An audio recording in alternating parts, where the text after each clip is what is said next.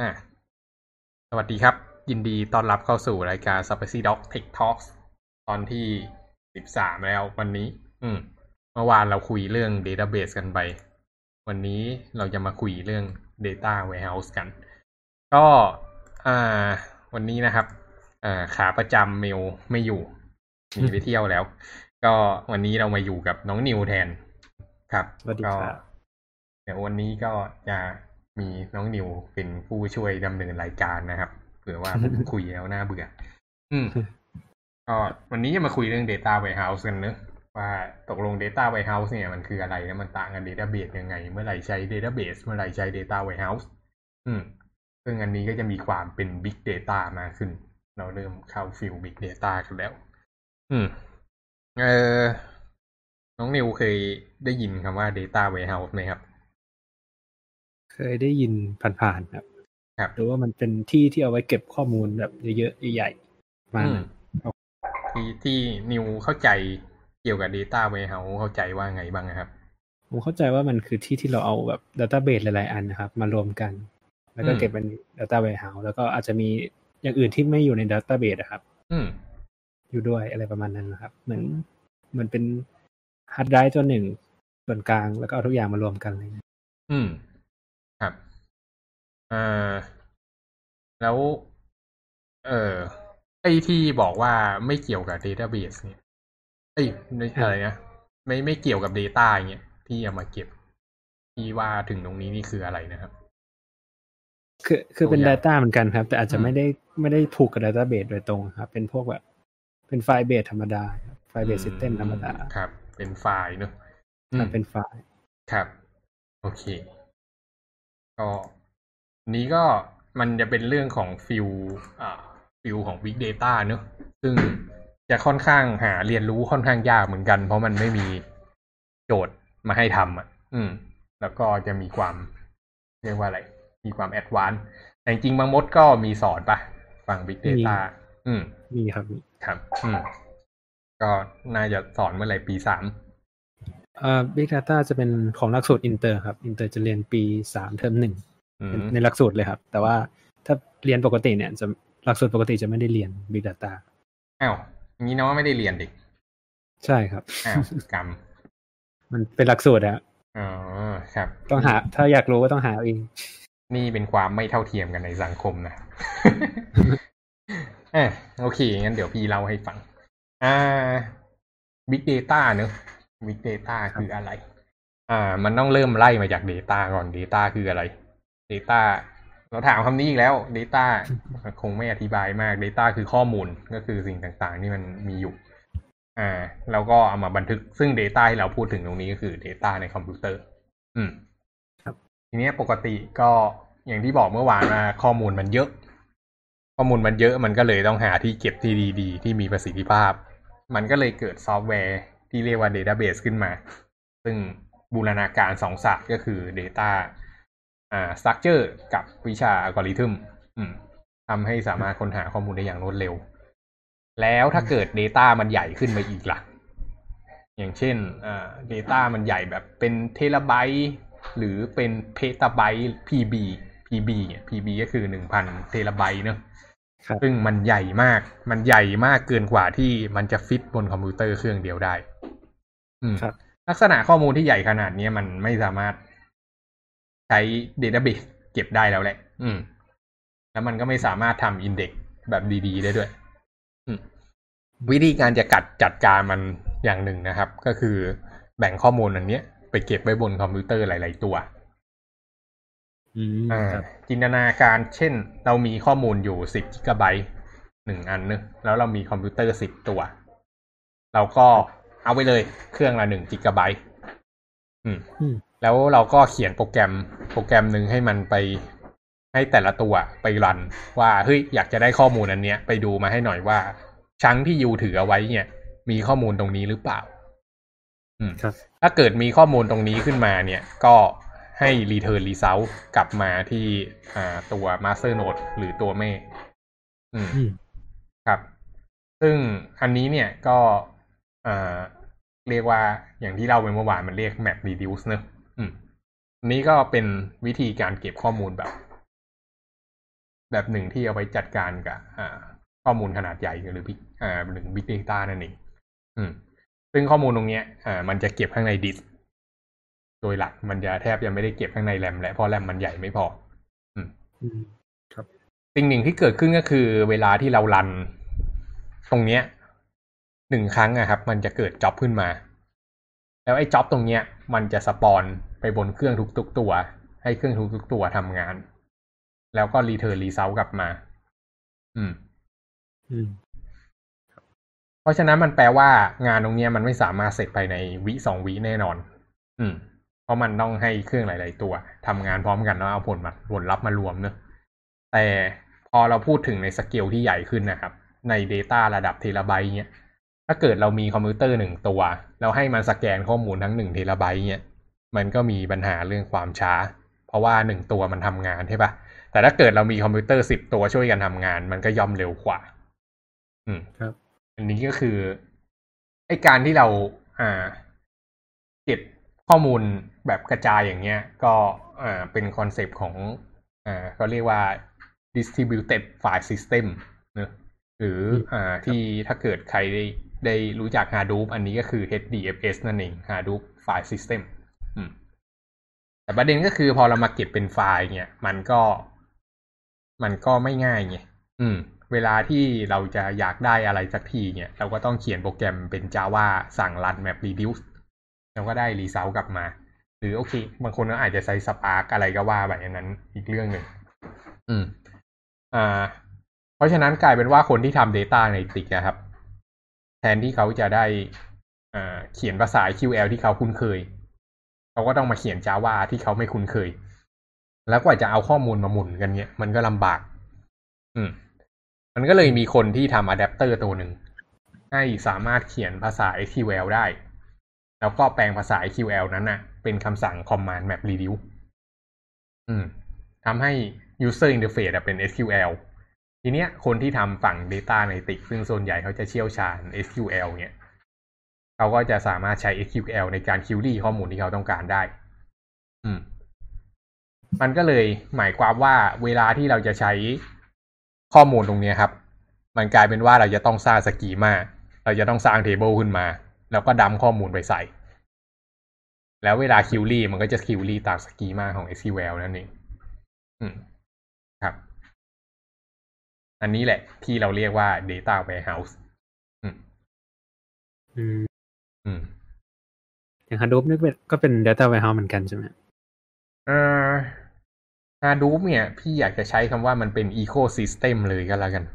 อืม เข้าใจคำว่า Ecosystem ไหมคือมีหลาย ๆ อย่างรวมกัน ใช่ คือพอเราพูดถึง Hadoop เนี่ย มันจะมี อ่า มันจะมี Family ของมันอะมันจะมี HDFS เนอะที่เป็นเบสที่สุดก็คือเอาไว้เก็บไฟล์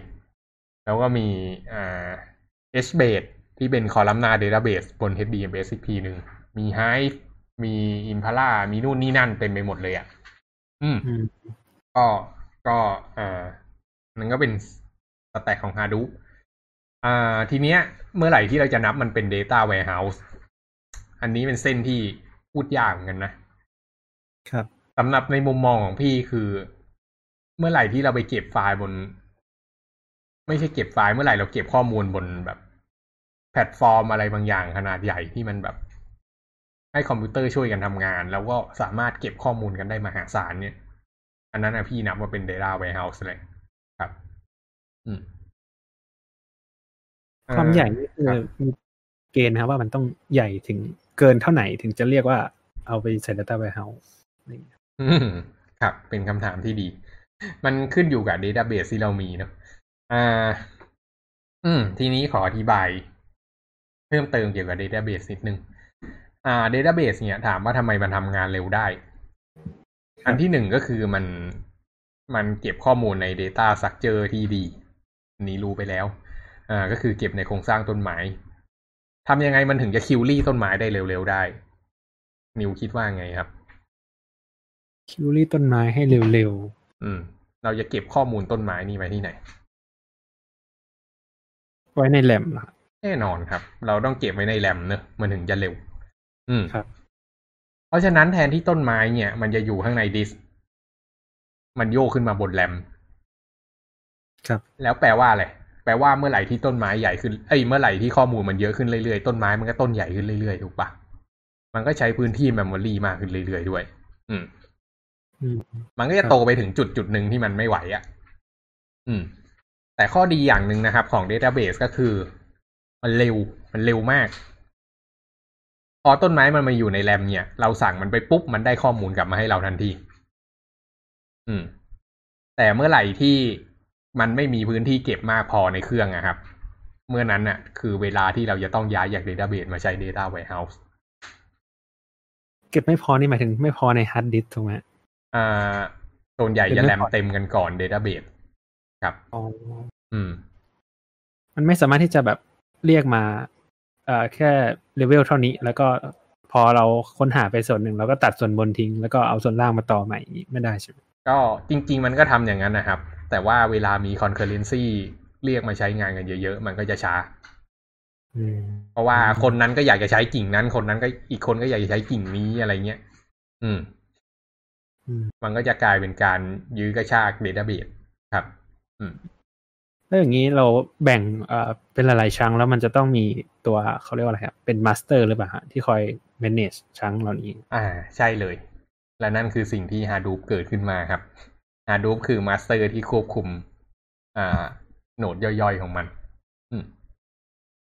เวลาที่เราสั่งเนี่ย เราก็สั่งไปทาง master แล้วก็มันก็จะไปใช้งาน node ลูกของมันเนอะอืม ครับให้ช่วยกันทำงาน อืมอย่างอย่างนี้มันมีสองแบบเลยเหรอครับแบบว่าในใน network ครับ มันจะมีมันจะมี asym อ่า asymmetric กับ symmetric อะไรอย่างนี้ครับ ถ้าใน data warehouse จะมีแบบนี้ไหมครับ symmetric asymmetric ยังไงนะครับอ่าถ้าเป็น asymmetric ก็คือมีเครื่องตรงกลางก็อย่างที่บอกครับ มี master แล้วกับ slave ใช่ไหมฮะอืมแต่ถ้าเป็น asymmetric อะครับ ทุกตัวก็จะเป็นทั้ง master และ slave ในตัว จะไม่ได้มีใครเป็น master ใครเป็น slave อะไรเงี้ยครับอืม อืม อันนี้มันขึ้นอยู่กับ architecture เนอะแต่เท่าที่พี่เห็นคือส่วนใหญ่ data warehouse จะต้องมี master ครับอืมอืม จะมี master node ที่เอาไว้คุม แต่ว่าตัว อ่า master node เองมันก็สามารถเป็น replica ของตัวเองได้ด้วย ก็คือมันก็มีความแบบเรียกอะไรอะถ้า master หนึ่งตาย อีกคนนึงก็โหวตขึ้นมาแทนได้อะอะไรประมาณเนี้ย อืมอืมครับ อันนั้นเรียก asymmetric ไหม asym ครับ ถ้าถ้า sim จะจะต้องไม่มี master อ่าที่คอยครับมันก็มี master นะ แต่ว่า master มันเปลี่ยนไปได้อะอย่างนี้ master ต้องเก็บอะไรของ slave ไว้มาครับ เป็นเอ่อ table ที่เก็บว่ามีข้อมูลอะไรอยู่ใน slave บ้างอย่างนี้หรือเปล่าฮะอืม สิ่งแรกที่ master ต้องเก็บอะนะ ก็คือมีใครเป็นลูกบ้าง ครับ อืม ก็ เครื่องลูกอยู่ที่ไหนบ้าง IP อะไรพวกนี้ อ่า แล้วก็ทีนี้เรื่องเก็บไฟล์พี่ไม่ชัวร์นะว่ามันบันทึกไว้ขนาดไหน พี่คิดว่าทุกๆ ครั้งที่มันมีการถามหาไฟล์มันควรจะติดต่อไปหาลูกแล้วลูกเป็นคนตอบกลับมาว่าตกลงอะไฟล์นี้ตัวเองถือไว้หรือเปล่ามากกว่า ตัว master ตามหลักแล้วอะไม่ไม่ควรจะต้องถือไฟล์เอาไว้ อืม เป็นเป็นแค่ table ที่เก็บว่าเก็บเหมือนเก็บ list ไฟล์เฉยไม่ได้ได้ปล่าครับ นี้พี่ไม่ชัวร์ครับ อืม อ่า แต่พี่อยากให้เราจำลองสถานการณ์ประมาณนี้ สมมุติว่าไฟล์ไฟล์นั้นมันถูกเก็บไว้ข้างบน master อะอ่า master รู้ว่าไฟล์ไฟล์นี้ถูกเก็บไว้ที่ node A กับ node B เนอะอืม แล้วก็อยู่ในครับ table ของ master ปรากฏว่าไอ้เครื่อง A เครื่อง B มันหายไปอะอ่าเอครับอแล้วเวลามา list ไฟล์อะ แต่มันอาจจะยังไม่ได้บอกมาสเตอร์ครับ เวลามา list ไฟล์เนี่ยมันก็จะกลายเป็นว่า เอ้า ก็มีไฟล์อยู่นี่หว่า ก็เลยไปหาเครื่องปรากฏเครื่องไม่อยู่แล้วอืมอืม กับอีกทางหนึ่งก็คือ ก็เวลามีการเรียกหาไฟล์คือกระจายไปหาทุกคนเลยก็ถามใครมีไฟล์นี้อยู่แล้วก็ช่วยบอกหน่อยอะไรเงี้ย อืมอืมอันนี้พี่ไม่ชัวร์นะอันนี้แค่ concept การดีไซน์ ครับ อืม พี่ก็เคยคิดเหมือนกันว่ามันควรจะรู้ master มันควรจะรู้ทั้งหมดว่าตกลงใครถืออะไรบ้างอืมแต่แต่พอมันเยอะขึ้นมากจริงๆอะมันเหมือนกับว่ามันมันอาจจะไม่ไหวหรือเปล่าพี่ไม่แน่ใจครับ อืม แล้วอย่างนี้เวลาเราจะเอาไฟล์ไปเก็บแล้วคือติดต่อกับตัว slave โดยตรงไม่ต้องผ่าน master ถูกไหมฮะไม่ได้ไม่ได้เราติดต้องต้องติดต่อผ่าน master เสมออะแล้วไฟล์เราต้อง pass ผ่าน master ด้วยไหมฮะ ตัวไฟล์ที่จะไปเก็บจริงๆอะน่าสนใจครับ นั่นสิ ถ้า pass ผ่าน master มันก็จะเกิดเขาเรียกอะไร overhead ตรงนี้อีกอะครับ มันก็น่าจะไม่ควรจะเป็นอย่างนั้นหรือเปล่า อืม มีเหตุมีผลมากครับเพราะ master ยังไงก็ก็ take turn ได้แค่หนึ่งตัวต่อหนึ่งหนึ่งระบบอยู่แล้วครับ มันไม่สามารถเป็น master สองคนได้ใช่ไหมครับเอ่อเป็นไปได้นะ ที่จะมี master สองคน แต่มันคงไม่มาทำงานประสานกันขนาดนั้น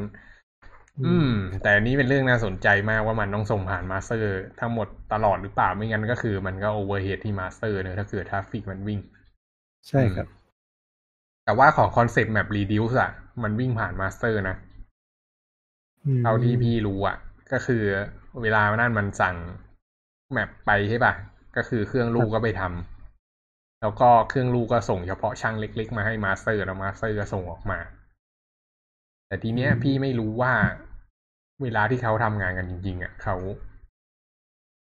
เขาออกแบบอาร์ i ิเ c เจอร์กันยังไง อือืมมอันนี้ อันนี้ลึกเกินเอื้อมถึง ไม่เคยลงไปศึกษาครับ แล้วอย่างนี้ Database ที่เก็บในในตัวลูกอะครับจำเป็นต้องเป็นไทป์เดียวกันหมดไหมฮะคือเป็นเป็นอ่าเป็น Big Data เป็น Big Table ก็ต้องเป็น Big Table เหมือนกันหมดอย่างนี้ไหมฮะใช่ใช่อันนั้นเป็นสิ่งที่สำคัญมากครับ ไม่งั้นมันจะคุยกันยังไง อืมอื มมันก็เหมือนเป็นโปรโตคอลที่เอาไว้สื่อสารนะนะอืม ก็คือถ้าเกิดมันเป็น HDFS ใช่ป่ะ ทุกเครื่องก็จะเป็นซอฟต์แวร์ HDFS เหมือนกันหมดอืมถ้าเกิดน้องใช้ Kubernetes เนี่ย มันก็จะเป็น Kubernetes กันหมด ทุกตัวต้องมี Kubernetes เอาไว้คุยกัน master ครับ อืม แต่ว่าสุดท้ายมันเหมือนเป็นการประสานเรียกอะไรอะประสานเครื่องหลาย ๆ เครื่องให้เป็นผืนเดียวกันนะอืมเครื่องที่ว่านี่คือเป็นแค่เครื่องเซิร์ฟเวอร์ถูกไหมฮะไม่ไม่จำเป็นว่าต้องเป็นคอมพิวเตอร์จริงๆถูกไหมเออเครื่องเซิร์ฟเวอร์กับคอมพิวเตอร์จริงๆต่างกันยังไงนะคือถ้าคอมพิวเตอร์คือต้องมีต้องมีทุกอย่างครบนะครับ หมายถึงว่าเป็นคอมแบบคอมที่ใช้จริง ๆ เลย หรือเป็นแค่เครื่องเซิร์ฟเวอร์ที่มีแค่มีแค่ harddisk ตัวหนึ่งอะไรอย่างเงี้ยครับ ตัวเครื่องที่ที่เราจะเอามาทำเป็นตัวระบบเนี่ยฮะอืม เอาตามที่พี่เคยมีประสบการณ์การ setup Hadoop มาแล้วกันอืมครับ สิ่งที่เกิดขึ้นก็คือเราสปอน VM ขึ้นมาหนึ่งตัว แล้วเราก็ลง อ่า ตัว client ลงไปของ Hadoop ครับ อืม แล้วก็ config ไอ้พวก IP ว่า master อยู่ที่ไหนอะไรพวกเนี้ย พี่ก็เลยไม่ชัวร์ว่าเอ๊ะต้องตอบว่ายังไง แล้วก็เอาตรงนั้นไปอืม deploy ในคอมพิวเตอร์จริงๆถูกไหมฮะอ่าคอมใช่พิวเตอร์ก็คือมันอยู่บน VM อยู่ VM นี่นับเป็นคอมพิวเตอร์ป่ะ VM ต้องมันก็ต้องรันบน OS ก็น่าจะนับเป็นคอมพิวเตอร์อะนะโอเคงั้นก็นับเนอะงั้นก็แปลว่ามันก็ต้อง run บนคอมพิวเตอร์ อืมอืมแต่เซิร์ฟเวอร์ก็ต้องอยู่บนบนบนคอมพิวเตอร์เหมือนกันป่ะ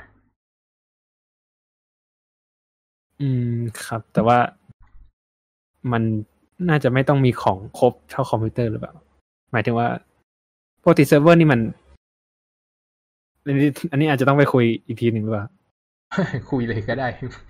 คิดมากครับเซิร์ฟเวอร์มัน ถ้าเกิด ถ้าเกิดไม่เป็น serv ถ้าเกิดไม่เป็นแบบคอมพิวเตอร์ปกติ พี่ก็มองออกแค่ในรูปของวีอาของคอนเทนเนอร์อะนะ คือเครื่องเซิร์ฟเวอร์ปกติมันมีอยู่สามแบบใหญ่ๆใช่ไหมฮะอืมอะไรแบบแรกคือ แบบแรกคือแบบที่มีเครื่องตรงกลาง แล้วก็มีอ่าหลายๆตัวเข้าไปต่อ แล้วก็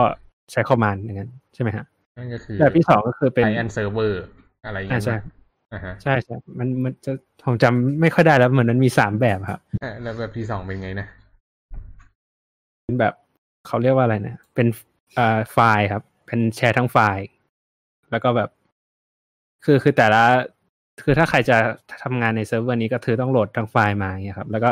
ผลัดกันอัปโหลด แล้วมันจะมีเกิดปัญหาเกี่ยวกับเอ่อ content มันไม่ตรงกันอะไรเงี้ยครับนั่นก็คล้ายๆ Git ป่ะ อ่าครับคล้ายๆ Git อ่าฮะส่วนแบบสุดท้ายจะเป็นเหมือนเราอ่าเหมือนดึง API ครับคล้ายๆ API ทำเฉพาะส่วนนั้นที่เราจะทำไม่ต้องดึงมาทั้งไฟล์ทั้ง table อะไรเงี้ยและอัปโหลดขึ้นไปไม่ต้อง อืม อันนี้คือถ้าที่จำได้ครับไฟล์ขับคานะครับ อืมฮึว่าเซิร์ฟเวอร์มันมีอยู่สามแบบหลักอืม พี่ว่านิยามเซิร์ฟเวอร์เราอาจจะไม่เหมือนกันนะอืม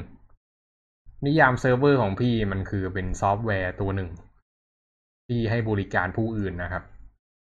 ๆอืม ครับ อะไรก็ได้ ที่ให้บริการ อ่า ผู้อื่น ถ้าเกิดมันจะเป็น server client ก็คือมีเครื่องตรงกลางแล้วทุกคนเข้ามาเรียกร้องมันเนี่ย ให้บริการเขาเนี่ย หรือว่ามันจะเป็นแบบ ring ที่แต่ละคนถืออะไรบางอย่างของใน network อะไรพวกเนี้ย อันนั้นเขาจะเรียกว่า อ่าของพี่จะเรียกว่า network อะไรนะเขาเรียกอะไร topolo- topology อะไรสักอย่างอะรูปแบบการวาง network อะไรพวกเนี้ย อย่างเช่นเป็น client server หรือเป็น peer to peer อะไรพวกเนี้ยครับอืมอืมครับ แต่ว่าในมุมมองของพี่คือสุดท้ายแล้วไอ้โปรแกรมที่มัน run อะ อ่า สุดท้ายแล้ว เซิร์ฟเวอร์มันคือซอฟต์แวร์ตัวหนึ่ง ที่เป็นโปรแกรมเนอะแล้วโปรแกรมก็ต้องถูก run บน OS อยู่ดี อืม พี่ก็เลยรู้สึกว่า เออทุกอันมันก็คือ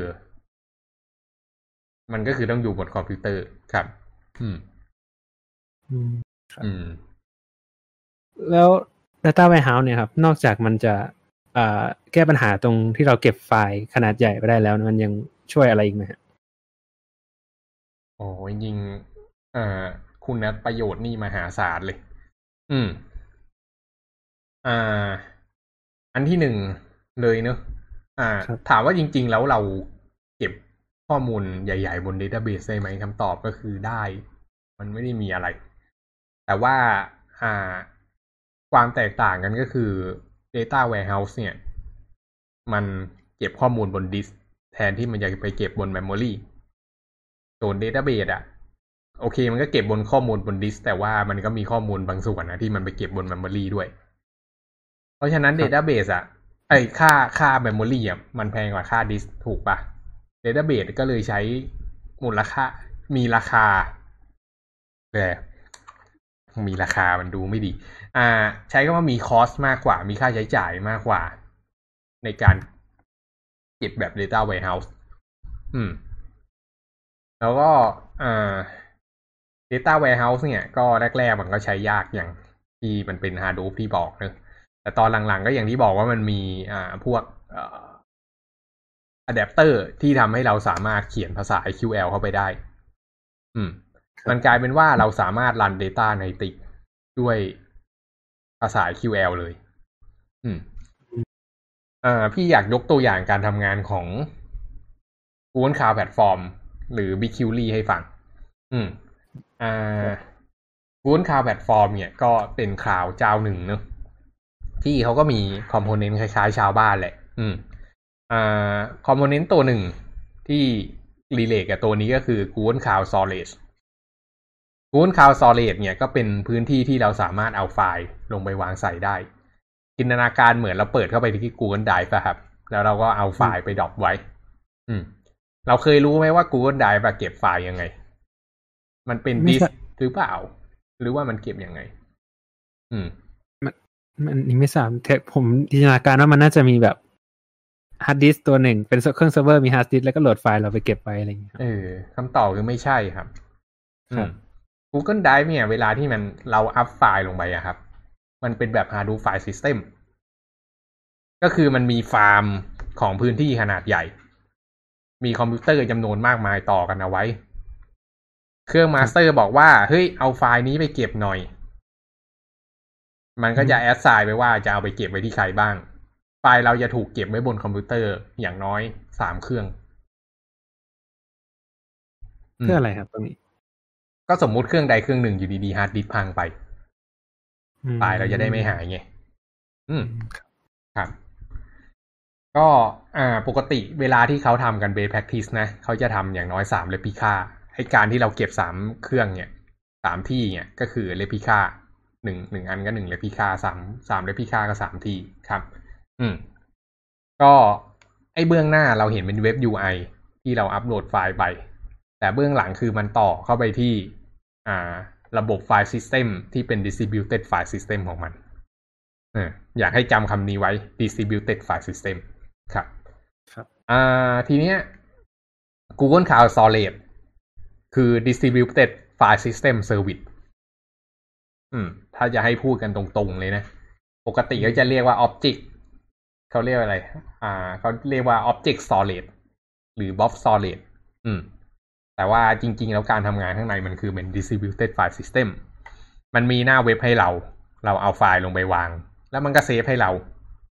แล้วเวลานั่นเราก็สามารถ fetch ไฟล์ขึ้นมาใช้งานได้ อืม แล้วเขาก็จะมี API ให้เราใช้ในการดาวน์โหลดไฟล์ อัปโหลดไฟล์ ถ้าเกิดเคยใช้ SCP อะครับ รู้จัก SCP ปะ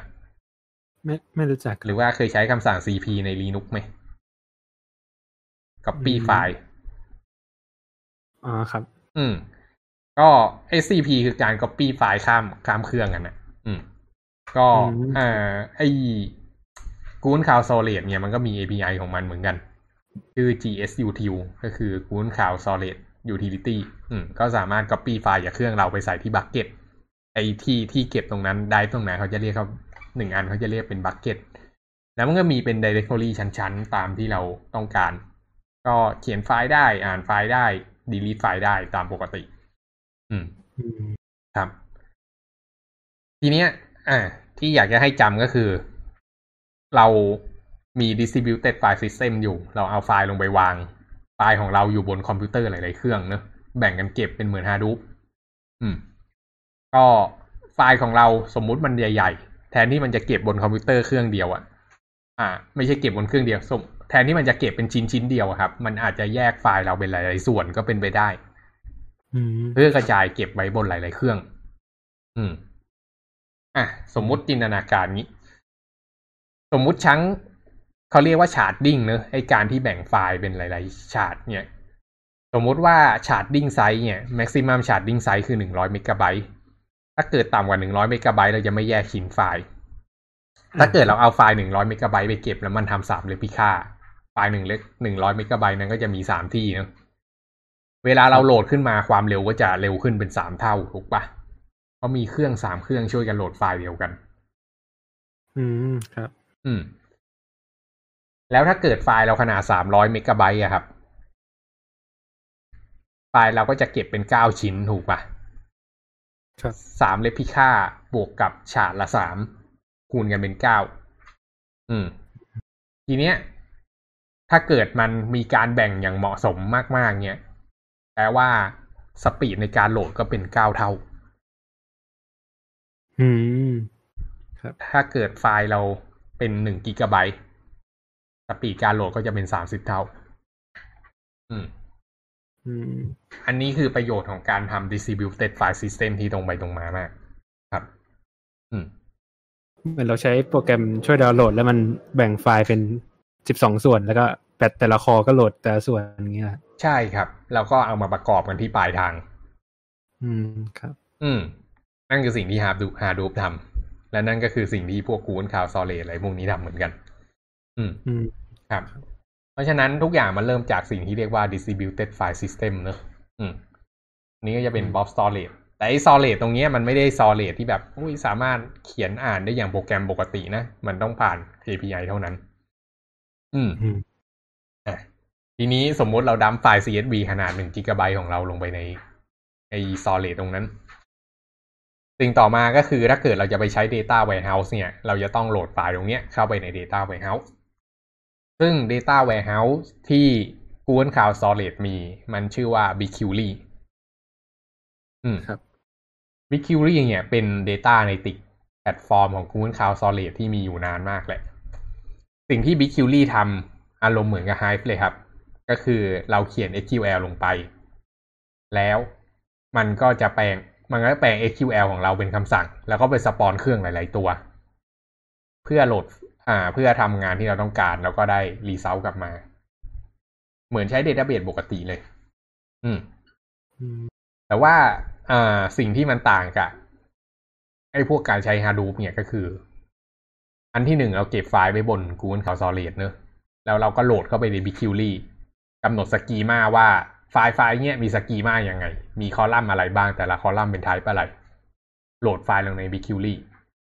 แล้วเวลาที่เราสั่งเราผ่านสั่งผ่าน BigQuery Console เครื่องที่เราสั่งงานสปอนจ็อบไปอะครับ ไม่ได้เป็นเครื่องของเราเป็นเครื่องของ Google Cloud Platform เป็นเครื่องที่มันมีเต็มไปหมดที่ Google Cloud Platform provide ไว้ให้ เป็นผูอืมอืมเพ ราะฉะนั้นเราไม่มีความจำเป็นที่จะต้องมาจองเครื่องจำนวนมาก ๆ อะ มาใช้งาน อืมเขามีเครื่องเต็มไปหมดอยู่แล้ว ถูกปะบน Cloud Data Center อย่างเงี้ยอืมครับก็ไปใช้ไอ้พวกทรัพยากรเหลือๆพวกนั้นน่ะในการทำงานตรงนี้ อืมอืมทีเนี้ยเวลาเราสั่งงานไปทีนึงมันก็สปอน job map reduce เนอะมันก็ใช้ไอ้เครื่องพวกนั้นนะช่วยกันทำงาน แล้วถามว่ามันไปเอาข้อมูลมาจากไหน มันก็ไปเอาข้อมูลจากไอ้ Google Cloud Storage ที่เราเคยใส่ลงไปนั่นแหละ อืมอืมทีเนี้ยเวลามันโหลดอะสมมติสมมติ อ่า ข้อมูลมันแบ่งเป็นเก้าเก้าชิ้นเนอะแล้วเรามีเก้าเครื่อง เอ้ย เรามีเก้าเครื่องในการจะมาช่วยทำงานเนี่ย การประมวลผลเนี่ย มันก็เลยทำแค่เครื่องแบบ มันก็เลยเร็วขึ้นเก้าเท่าด้วยอะอืมอืม อะไรประมาณนั้น มันก็เลยช่วยให้เอ่อการประมวลผลตรงเนี้ยทำงานได้อย่างรวดเร็ว ครับอืมอืม benefit ของมันจริง ๆ เนี่ยก็คืออันที่หนึ่งเลยก็คือ เราไม่มีความจำเป็นจะต้อง มาตั้งเครื่องเองอะครับ ถ้าเราจะทำ Database Server เราก็ต้องตั้งเครื่องเองเนอะแล้วเราก็เอาไฟล์ dump ลงไปใน Database คำถามก็คือแล้ววันไหนที่ Database เราล่มอะทำไงอะหรือมีการใช้งานเยอะๆจะทำไง Database โหลดไม่ไหวเงี้ยมันก็ต้องมาสเกลเครื่อง Database มันก็ต้องมีคนทำ infra ถูกปะครับแต่มาใช้ BigQuery อะครับ มันเป็น serverless อ่า มันเป็นเขาเรียกว่าเป็น serverless platform ก็คือ เหมือนไม่บอกว่าไม่มีเซิร์ฟเวอร์อะ serverless ก็คือไม่มีเซิร์ฟเวอร์ เราทำงานผ่านทางเว็บคอนโซลอืมอืมแล้วก็เวลาสั่งงานมันก็มี infrastructure ข้างหลัง ให้เราใช้งาน แบบไม่จำกัด อืมอืม แล้วเวลานั่นเขาจะคิดเงินเฉพาะตอนที่เราใช้งานจริง ๆ อืมคิดต่อเอ่อเอ่อจำนวนข้อมูลใช่ไหมฮะอืม อ่า มันมีสองอย่างเนอะก็คืออันที่หนึ่งคือค่า solid อ่าค่า solid เนี่ย ตลกมากเลยก็คือราคาเข้ากับ Google Cloud Solid เพราะฉะนั้นน่ะ พี่ก็เลย assume ได้เลยว่า อ๋อ ความเป็นจริงข้างใต้ BigQuery เนี่ยนั่นก็คือ Google Cloud Solid นั่นเอง อืมอืมเพราะ Google Cloud Solid ยังไงต้องเป็น distributed system อยู่แล้ว อืมไอ้ distributed file system ครับ แล้วมันเท่ากันก็คือ 0.02 ดอล0.02 อะ มันคือกี่บาท ต่อวะต่ออะไรครับอันเนี้ย ต่อต่อจิกอะต่อจิกะไบต์ต่อมัน อ๋อ ครับ อืม เพราะฉะนั้นหมายความว่าถ้าเกิดเราเก็บข้อมูล 100จิกะไบต์ เราจะเสียเงินเดือนละประมาณ 60 กว่าบาท 60-70 บาท อืมอืม ก็ร้อยจิกะไบต์70บาทก็ไม่ได้แพงมาก แต่ถ้าเราพูดว่าเราทำ data warehouse แล้วแสดงว่าข้อมูลเราก็ต้องมีเยอะมาก ๆ ถูกไหมอ่าใช่ใช่ มันก็จะเยอะกว่านั้นอีก แต่พี่อยากชี้เลขตลกตลกๆให้อีกที่หนึ่ง หนึ่งร้อยกิกะไบต์เจ็ดสิบบาท เคยไปดู Google Drive ไหมราคาเท่าไหร่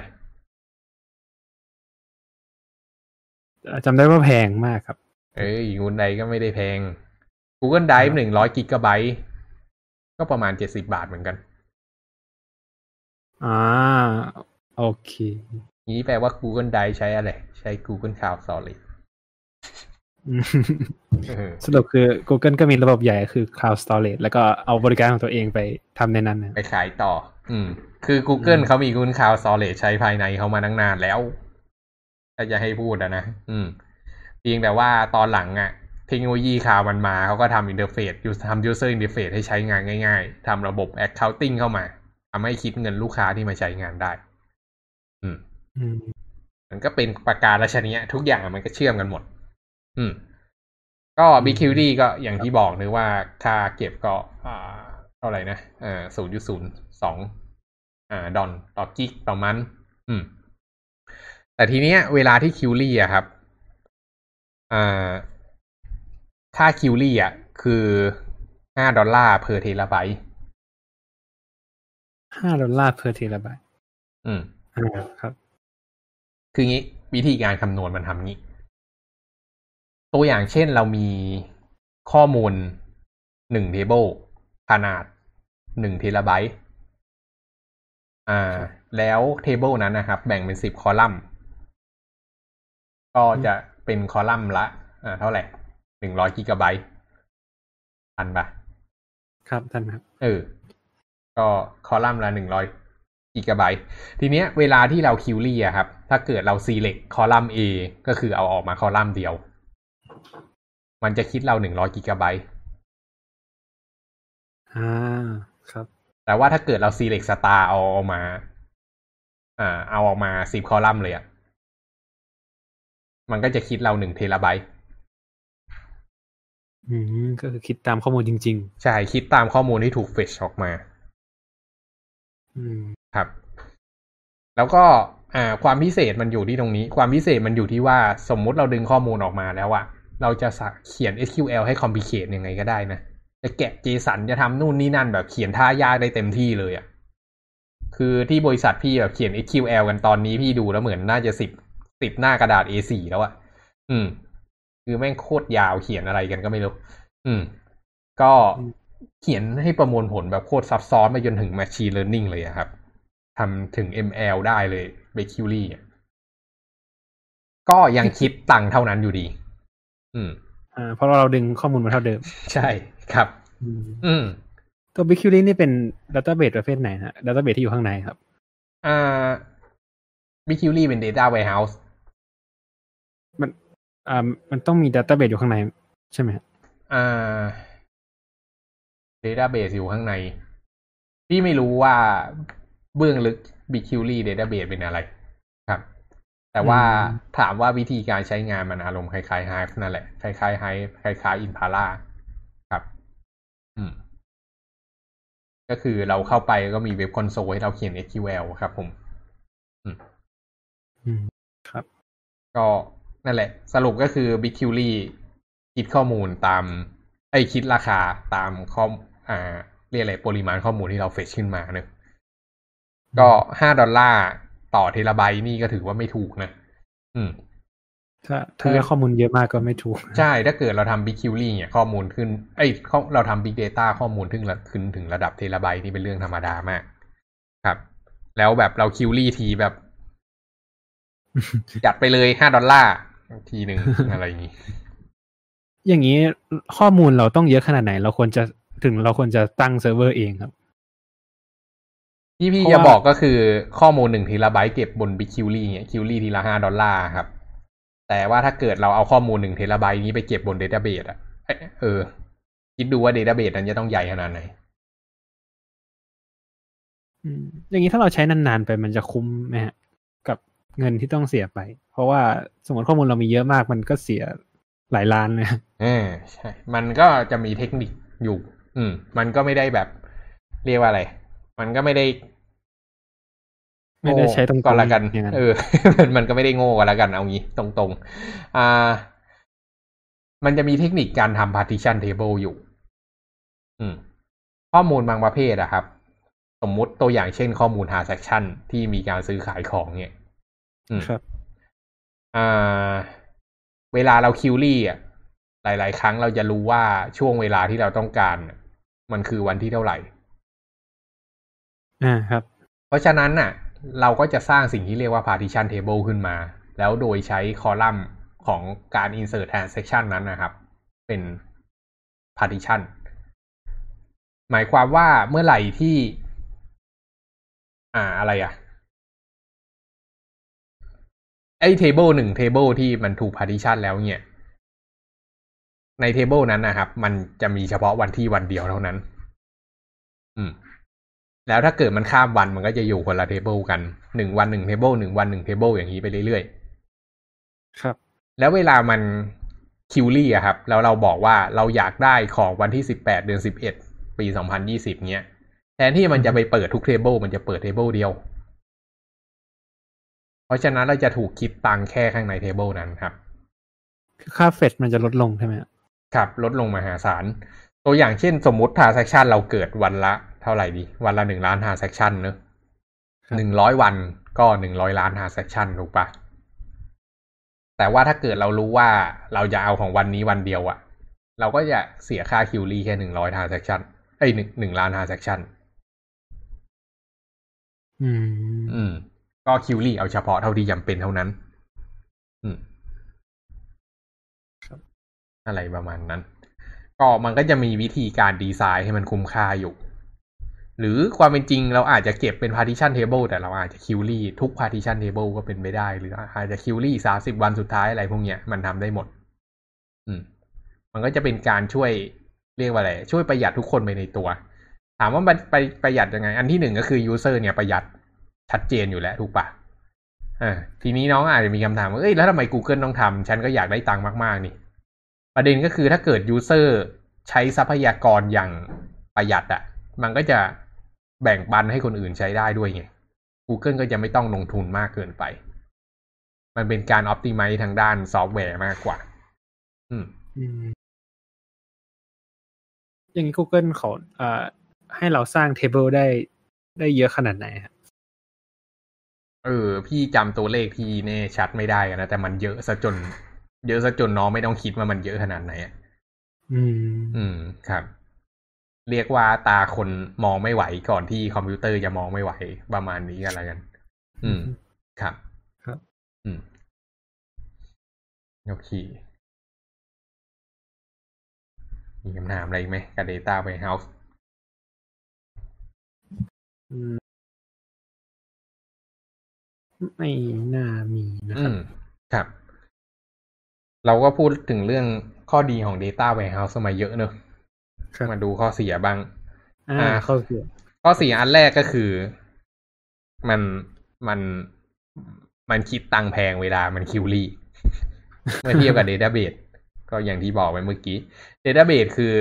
อ่า เราตั้งเครื่องมาเราจะ query เท่าไหร่ก็ตามใดที่ database มันยังประมวลผลได้ แล้วก็ไม่โดนคิดเงินเพิ่ม ถูกปะ อืมครับ แต่พอเป็น Data Warehouse ทีนี้มันคิดเงินตามข้อมูลที่เรา query อืม อันนี้ข้อเสียที่หนึ่ง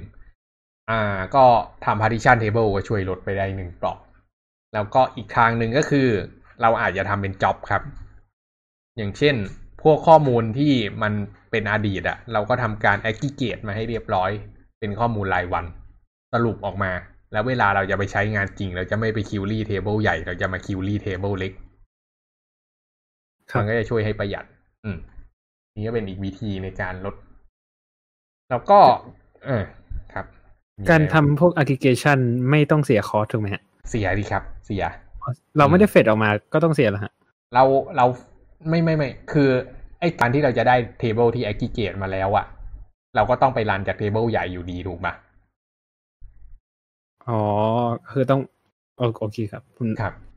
นึกว่าเอาสคริปต์ไปรันในนั้นได้เลยสคริปต์ SQL ก็เอาใช่เอาสคริปต์ SQL นะไปรันไปตั้งเขาเรียกว่า schedule query ก็คือเป็น query จะถูกที่จะถูก run ทุกๆ let's say หนึ่งชั่วโมงหรือหนึ่งวันอะไรเงี้ยก็ที่บริษัทส่วนใหญ่ก็ทำวันละครั้งอะ อืม ตอนกลางคืนมันก็จะ run ปึ๊ดแล้วก็ได้ table ใหม่ออกมา ข้อมูลแม่งเป็นเทราไบต์เนี่ยแบบ run แบบ แบบนาที ไม่ถึงนาทีอะไม่กี่สิบวิก็เสร็จแล้วอะอืม เร็วมาก อืมครับ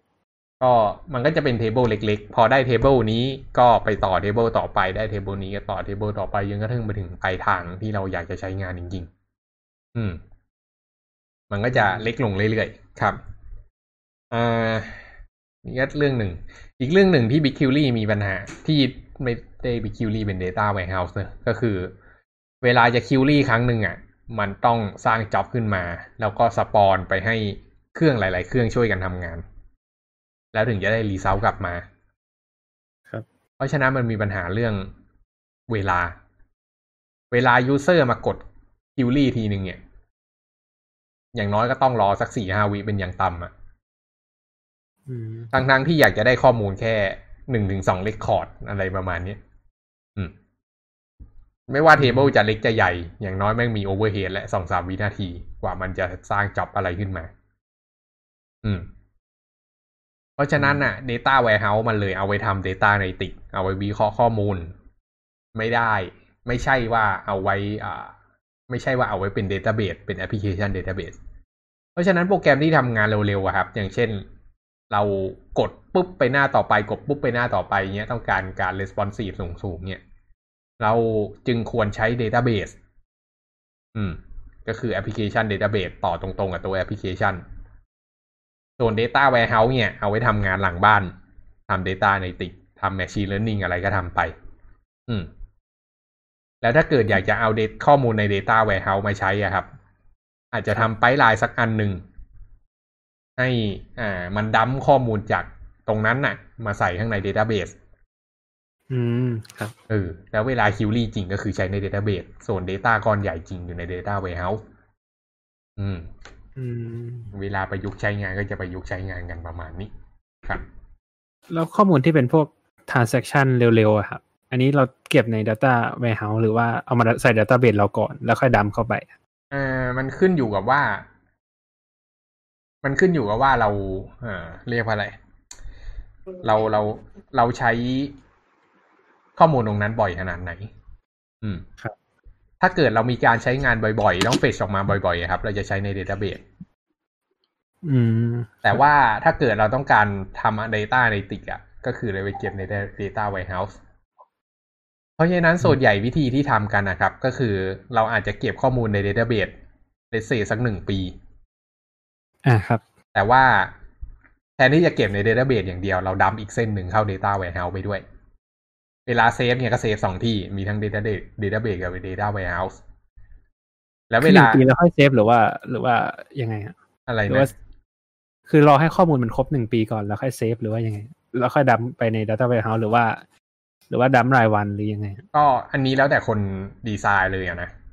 แต่ถ้าเกิดอืมเกิดเป็นพี่พี่จะทำ stream เลย ก็คือเวลาแอปพลิเคชันได้คอลัมน์นี้มา ก็คือจับ dump